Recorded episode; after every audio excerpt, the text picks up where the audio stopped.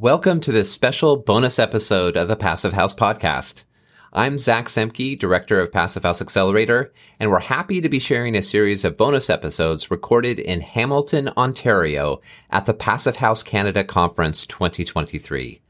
These interviews were conducted by Mary James, our Director of Publications, and Michael Ingui, our founder.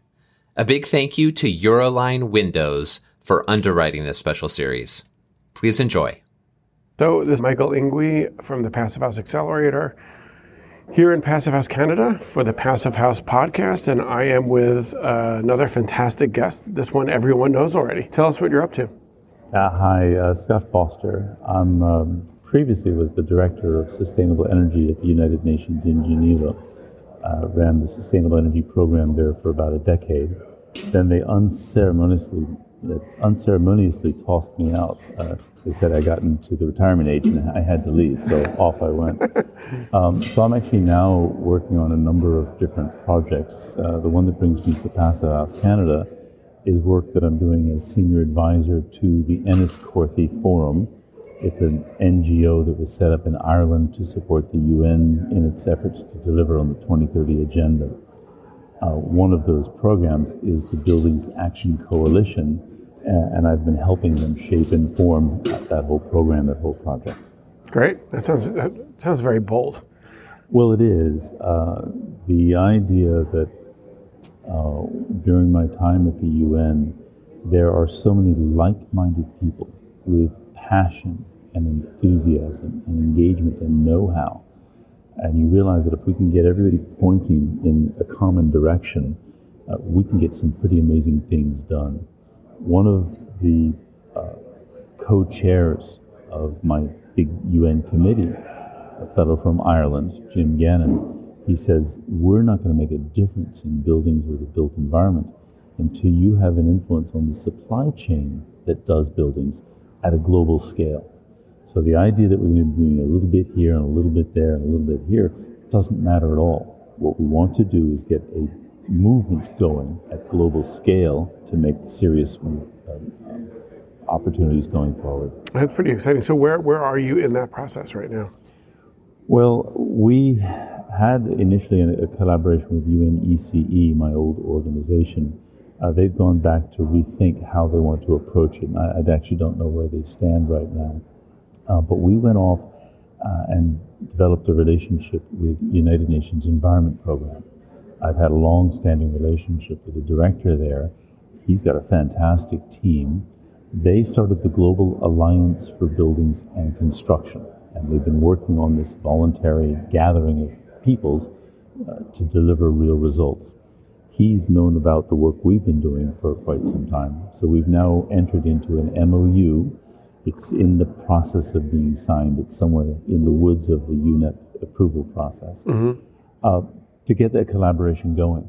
They love the things that we're doing on academia. Uh, they're loving the stuff that we're doing on developing a draft protocol, uh, developing uh, pathways and strategies for communities and, and, nations on how to get to destination. Uh, there's so many different aspects of about what we're doing that complements really well what they're doing, and I think the combined efforts will have a huge result. That's exciting. Uh, so, um, I mean, the whole thing's exciting. I think I've said the word exciting three or four times, only because uh, I, as well as many other people in in the uh, uh who've been doing this for a little while, uh, we're excited about things that, that could happen and, and are going to happen, and, and someone who's trying to make it happen. So uh, that's why the word exciting is said so often right now. Um, what do you need? What are you looking for? When I look at the list of steps that should be taken and the steps that are being taken. There's a huge gap between those two. Uh, what I see is that everybody's talking about renewables and everybody's talking about energy efficiency, and they're trying to decarbonize the electric system. And it almost becomes a politically correct conversation. And I think there needs to be a very comprehensive global view on technology, on policy. It needs to be pragmatic. It needs to be agnostic. It needs to be economic. It meets all these different criteria. It has to meet those. Mm-hmm. Right now, I don't think we're getting there. And if you look at all of the statistics and the data, we're falling farther and farther behind, uh, whether it's methane concentrations in the atmosphere or CO2 emissions. They continue to peak. Look at the temperatures outside. Uh, there's a 20 year lag time between the emissions of CO2 in a given year and the consequences of those emissions on climate.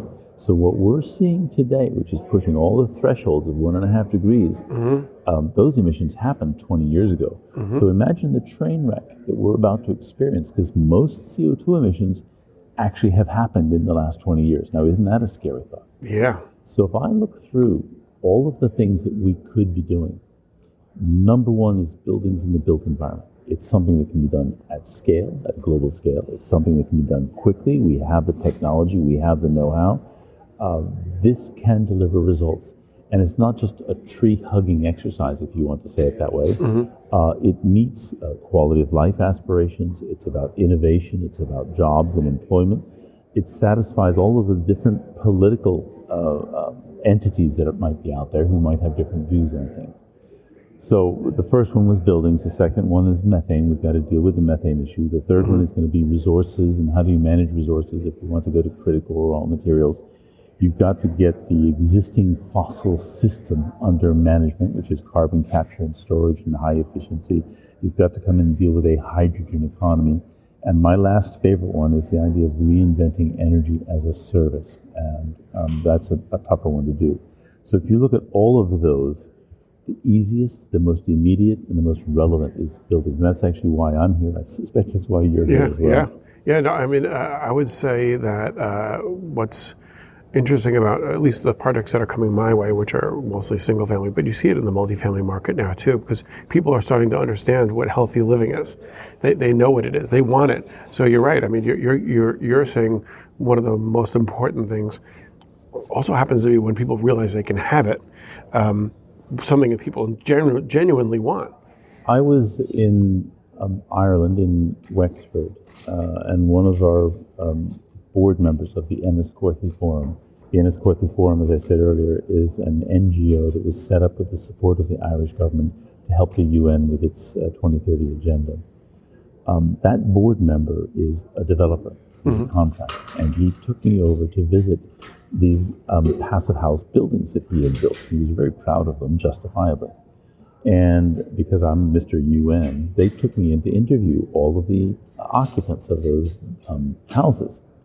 And I met people, relatively simple, I'll say, I'll call them blue collar, mm-hmm. um, but people were going about their day to day lives.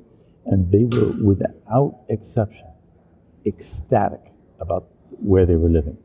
Obviously, their energy bills had just tanked. Uh, mm-hmm. They're paying one third or less of what they had paid before.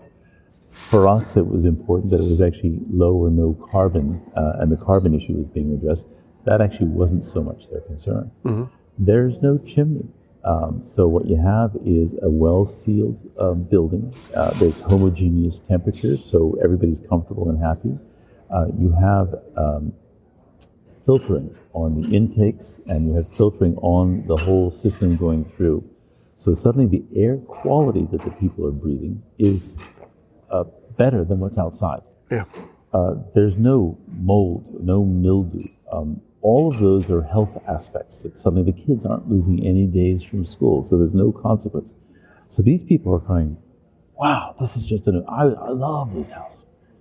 And that's none of the good news. The good news is that there's a long waiting list for social housing in Ireland.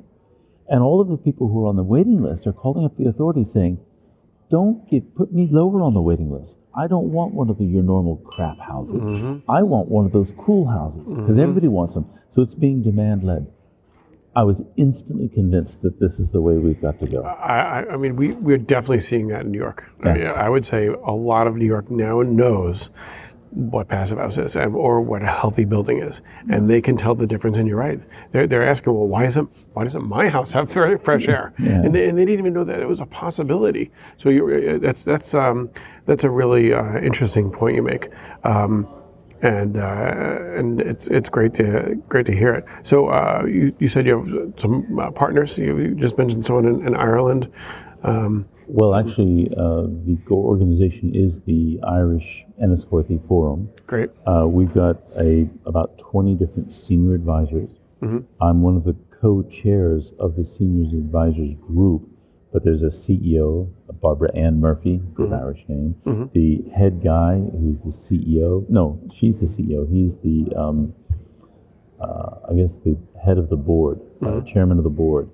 He's Ed Murphy, and they're not related. They're just both Murphys Yep. uh, uh, Michael Bennett, uh, and it's just a fantastic board. They're all in, invested personally and passionately in it with the support of the Irish government. So come next June 27 to 29, we're going to be having a big launch event. The French and the Moroccans, as part of the Glasgow Breakthrough Agenda that came out of COP26 in, in Glasgow, they are pushing a sixth breakthrough target called the Buildings Breakthrough Target that near zero and resilient buildings are the normal uh, by 2030.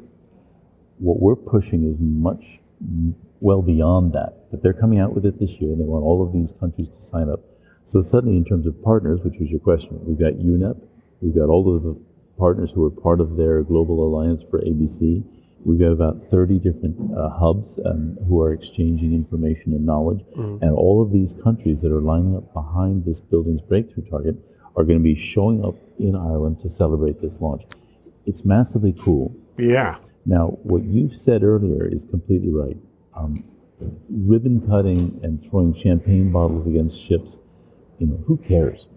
That's not what's going to make a difference. So, what I'm trying to push, what we're trying to push is how do we get in place a system where we can see measurable, reportable results that show improvement in the performance of the buildings? Now, we're not only talking about energy efficiency. Uh, we've talked about some of them already. We've got energy efficiency, we've got carbon efficiency, we've got health, we've got affordability, we've got economic, social, environmental resilience. The spectrum of outcomes that you can expect from a building and a built environment done right is enormous. So we've got this guru group that's developing a protocol that we'd like to have the UN adopt at some point in the future. There's so much we can do, and Yeah. we're trying to get it done. And that's repeatable and that's scalable. And, and that can happen now. It can happen now. Uh, I don't want to steal my own thunder here, but one of the one of the images I'm going to be putting up at noon is Barack Obama, and it is yes we can. Um, the second part, which I'm adding to his theme, is uh, yes we have to, because as we know, we're on the highway to hell because we're getting it desperately wrong. And then yes we will. We have the technology, we have the know-how, we have the capital. We just need to get our sorted, ourselves sorted out and get on with the, the real business. Ukraine is going to have to get rebuilt uh, after all the shooting has stopped and after the future boundaries of Ukraine can be uh, secured. Those are two important conditions. Um, the country needs to be rebuilt. Well, we're trying to put together, we have put together a set of principles that we want everybody to line up behind, but we also want to come in and show, showcase what's possible. Uh, because buildings is one thing, it's the envelope, it's the energy, it's the rest of it. But if you think about the built environment, it's also water management, it's mobility, it's waste, it's the whole thing. And we should be able to do an integrated um, solution set for urban environments, and we want to show it in Ukraine. Love it. Cool. That's amazing. Well, th- thanks for sitting with me. Uh, before we end, any kind of last words or comments, uh, anything you want to leave people with? Well, we are. You asked me what, what can we do, and I never answered that part of the question. Yeah, that's a Um, great one. To yeah. we actually are looking to grow our network. We have NGOs, we've got local community level players, we've got uh, academia. But the more people who come to the party, if I can say it that way, they bring their passion, they bring their energy, they bring their thoughts, their ideas. Uh, that's what we're seeking. That's what we're looking for is to connect to the world. And please come along. Cool. All right. All right. Thanks. Again. Thank you very much. Appreciate it.